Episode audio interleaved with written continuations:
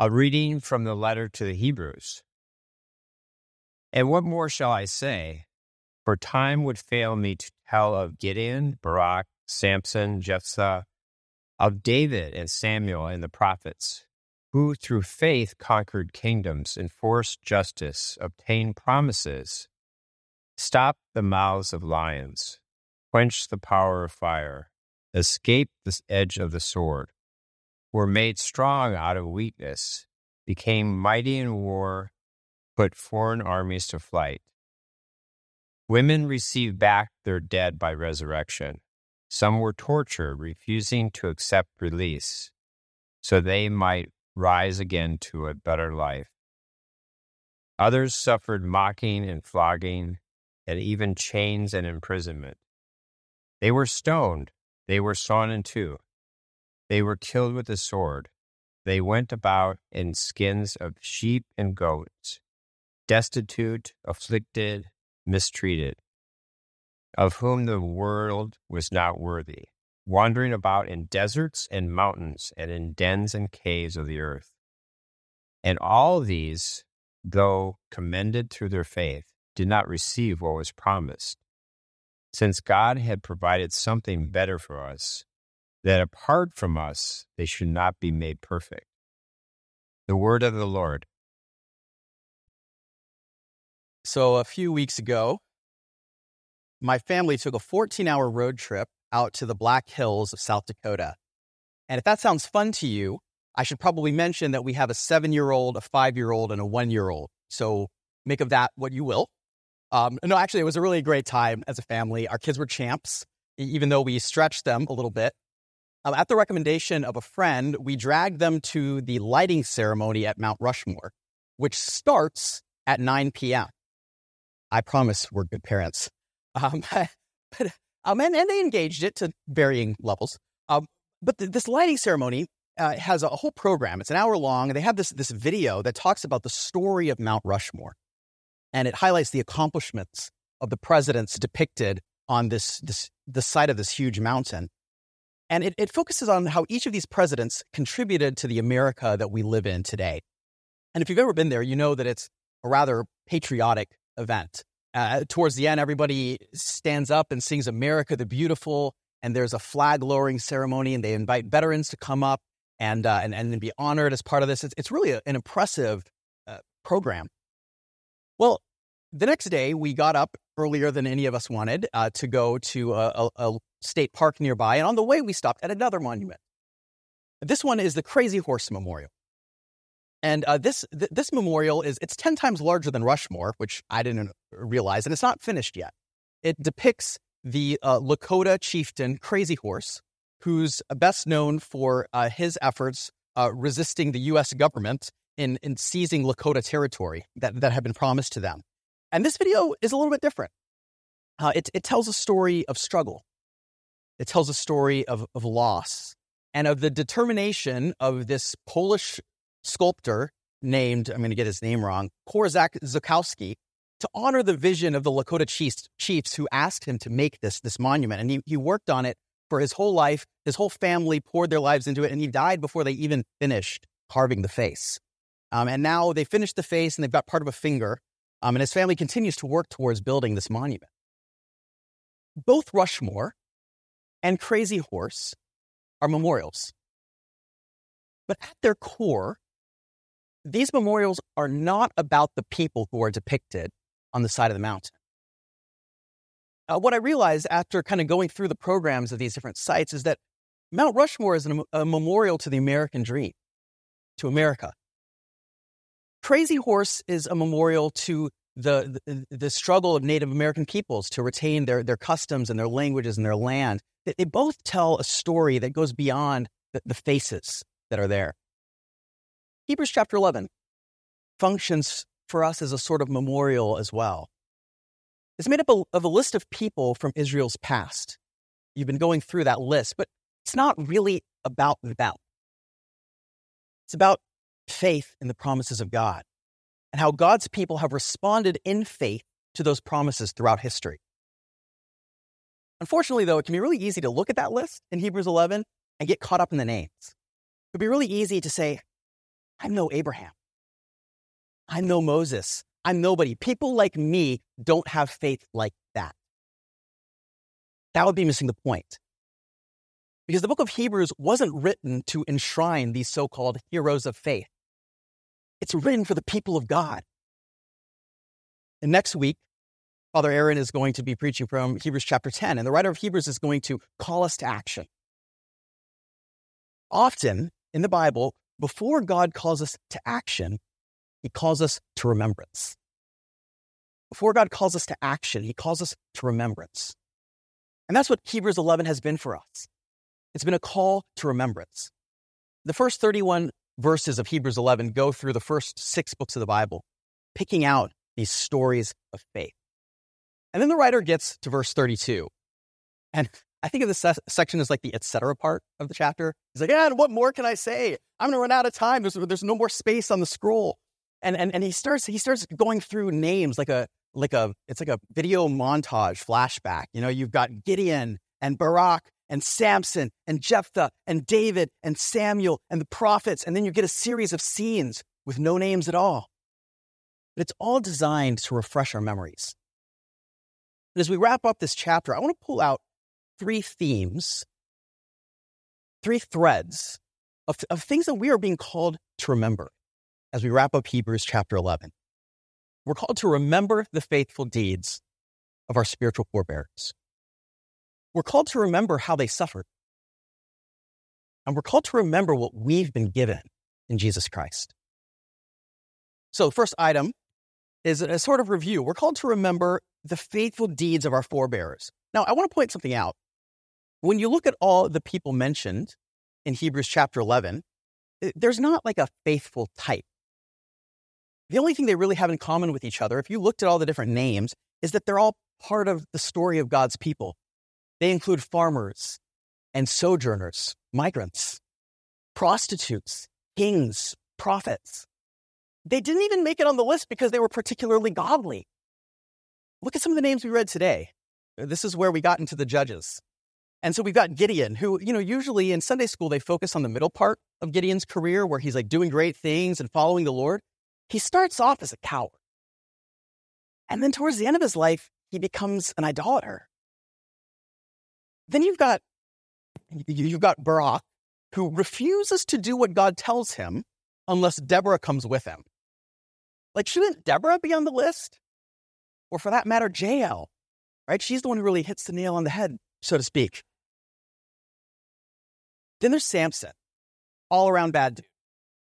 He is a womanizer. He's a hothead. Even when he does something that's like good for the people of God, when he like defeats their enemies, it's because he's mad at somebody. He's getting revenge. You've got Jephthah. I won't go into his story, but he makes a really tragic decision and carries through on it. David and Samuel maybe make a little more sense, but they're flawed too. If you go back and read these stories, you see normal, weak, sinful, sometimes insecure people who nonetheless are given the gift of faith when they need it. In each case, they're remembered for a specific moment of faith. It's not that they're naturally faithful. In fact, in almost all of these cases, we're told that the Spirit of the Lord comes upon them. And then they're able to trust Him enough to do all of these incredible things. God's people have always been a scrappy band of misfits, and we shouldn't stand a chance. But time and again, God gives us the faith to do the kinds of impossible things listed here. They conquered kingdoms, enforced justice, obtained promises, stopped the mouths of lions, quenched the power of fire, escaped the edge of the sword, were made strong out of weakness, became mighty in war, put foreign armies to flight. Women received back their dead from resurrection. You might recognize some of these events. We're not even told the names of the people because that's not the important thing here. But people like Daniel and Shadrach, Meshach, and Abednego were the widow of Zarephath. Others could refer to any number of Old Testament people. The point is, these were normal people like us who were given the gift of faith. So, why does this matter? Why do we need to remember the faith of these ordinary people? It matters because God still calls ordinary people like you and like me to acts of faith today. We need to remember where we came from. Do you think perhaps that God couldn't possibly use you to bring your coworker one step closer to faith in Jesus? Remember how you came? Do you think that, that you'll never be able to, to raise the, the money for that mission that God has set on your heart, or I don't know, to find a spiritual beacon home? Do you think that that seems impossible? Remember who you came from. Do you think that you could never plan an event welcoming hundreds of migrants into your into your community, you're doing it because you remember where you came from. Sometimes we don't want to take that, that risky step of faith because we don't think that we have what it takes. We're afraid that, that we're not strong enough, or we're not smart enough, or we're not rich enough to do what God calls us to do. And you know what? You're probably not. Probably not. But God is. And what we find time and again in the story of God's people is that when God calls us to an act of faith, he gives us what we need to do it. So we need to remember the ordinary, broken, messy people who came before us so that we can have confidence that when God calls us to an act of faith, he'll give us the strength to do what he called us to do.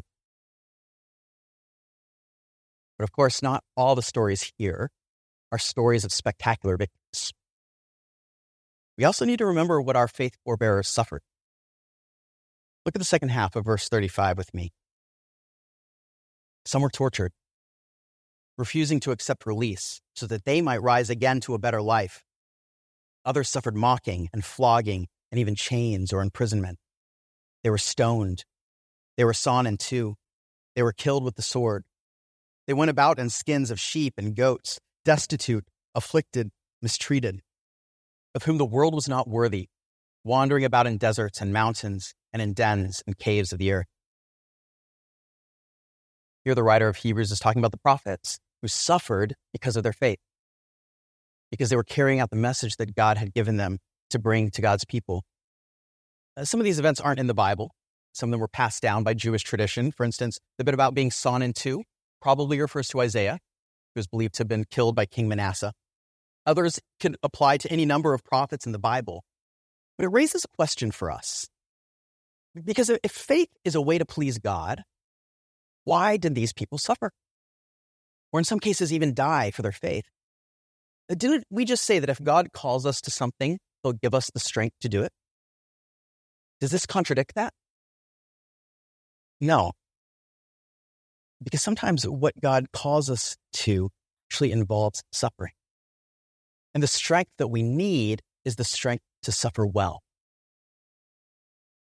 Have you ever heard the term prosperity theology, prosperity gospel? It's an umbrella term for a kind of teaching that says that if we have faith in God, we will always experience victory in this life.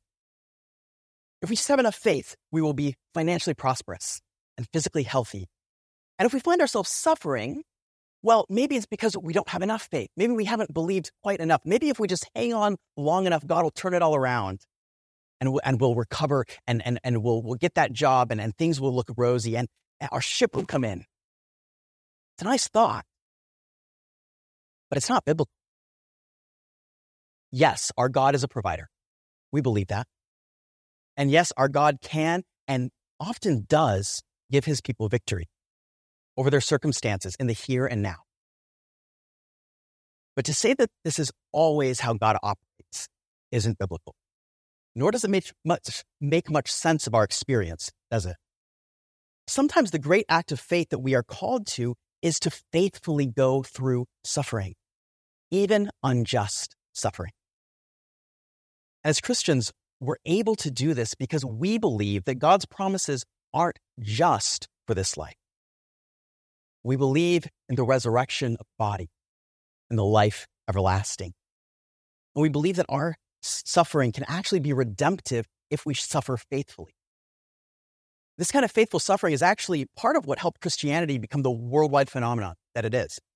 Between the first and fourth centuries of the church, Christians faced being arrested and even killed for refusing to worship the Roman emperor, or in some cases, just for being part of like a suspicious religious group that nobody really understood. And during their trial, they were typically given a chance to recant. They, they actually had an out most of the time. Now, if the Christian faith were just a way to have a more prosperous life, it would make sense for them to recant. Or maybe to pay lip service to the emperor, but then deep down, like really believe in Jesus. But that's not what they do.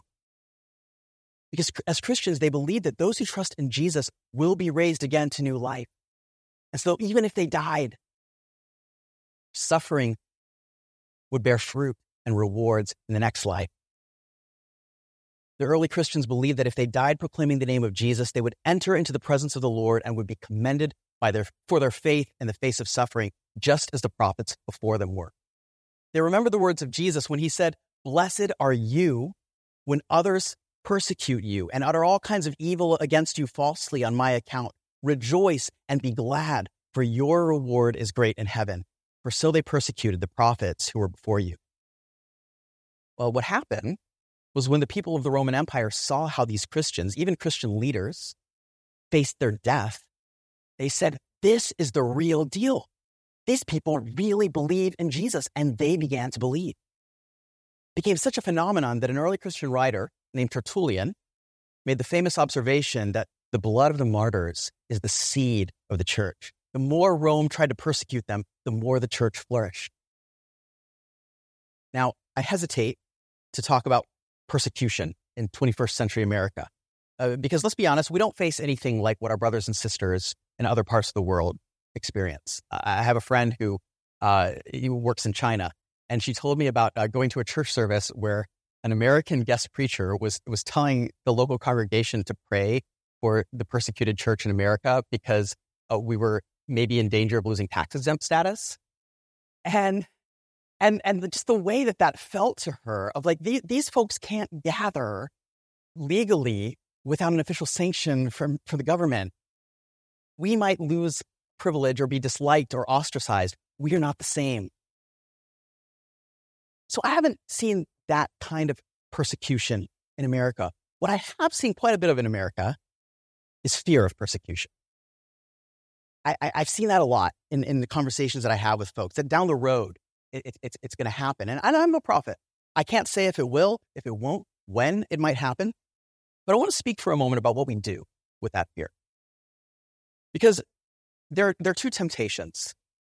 On one side, there's a temptation to avoid the potential for suffering by accommodating to a dominant culture.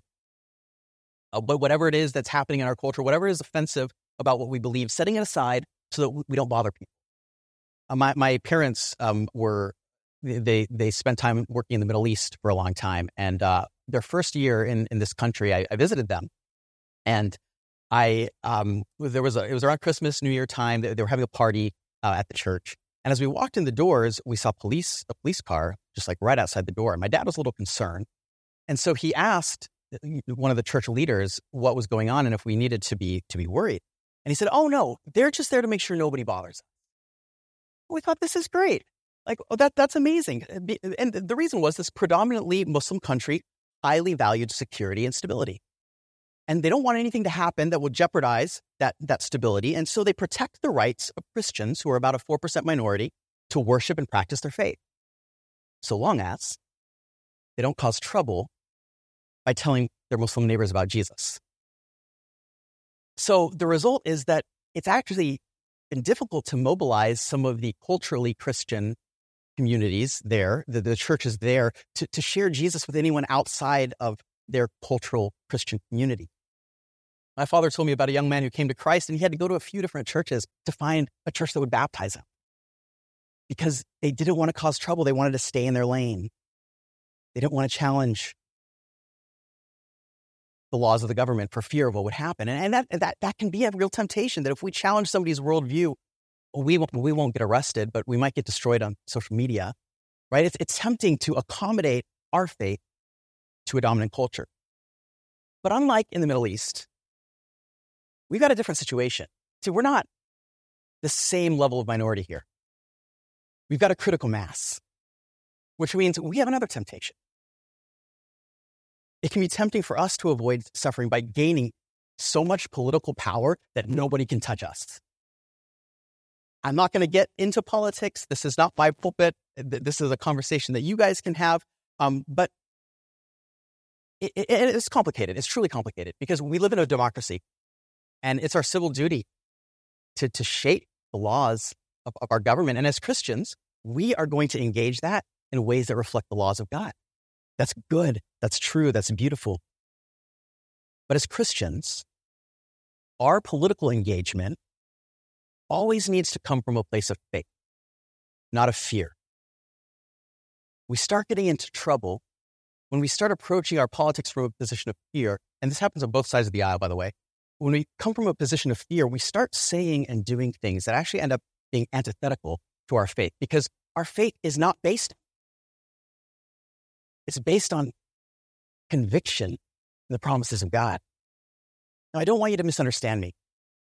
I'm thankful to live in a country where I can worship and practice my faith freely. I pray that we will always have that freedom. But even if that were to change someday, God forbid, it would still be a good day for the gospel of Jesus. I know that Immanuel Anglican would still be here, if not in this building, lifting high the Son of God in the city of Chicago. I know that. I'm not saying that we should seek suffering. I'm not saying that we shouldn't ask God to deliver us from suffering. It's good to pray for the deliverance of the persecuted church. You know, when Jesus faced suffering, in the Garden of Gethsemane, he said, Lord, if there's any way for this cup of suffering to pass, let it be so. And then he said, Not my will, but yours be done. Sometimes it's God's good will to deliver us from suffering. But sometimes the way he shows his mercy to us is to be with us in our suffering. Sometimes what we actually need from the Lord is the strength to suffer with faith. And suffering for our faith doesn't just come from persecution, does it? The young woman who, because of her faith conviction, carries her baby to term, even though her finances are shaky and she's not sure what's going to happen, she's suffering faith. Young single or celibate man who abstains from pursuing his physical desires outside of marriage, even though everyone around him tells him to go for it. He might suffer because of his faith or the family that's really too big for their house. They're, they're, they're outgrowing their space, but they, they, they know that if they move, they wouldn't be able to give as much to the poor in their community or to their church or to, to overseas workers.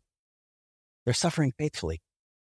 Throughout the Bible, we see a God who honors those who suffer faithfully. And as Christians, if and when we experience suffering, especially if it's because of our faith, we know that it's not because God has abandoned. In fact, if we let it, Suffering can strengthen our faith because it tells us that we are in the same family as those who have suffered faithfully before us as they wait for the promises of God. And if we do suffer, we have something to sustain us that the Old Testament prophets didn't even have. This is the third thing we want to remember in Hebrews chapter 11. Look at verse 39.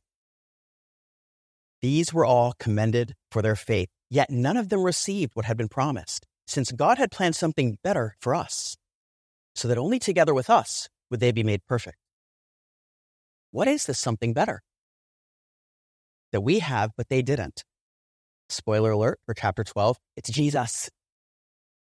All of these men and women mentioned in Hebrews chapter 11 were sojourning and struggling and suffering in hopes of seeing God's promises fulfilled and they only experienced a partial fulfillment.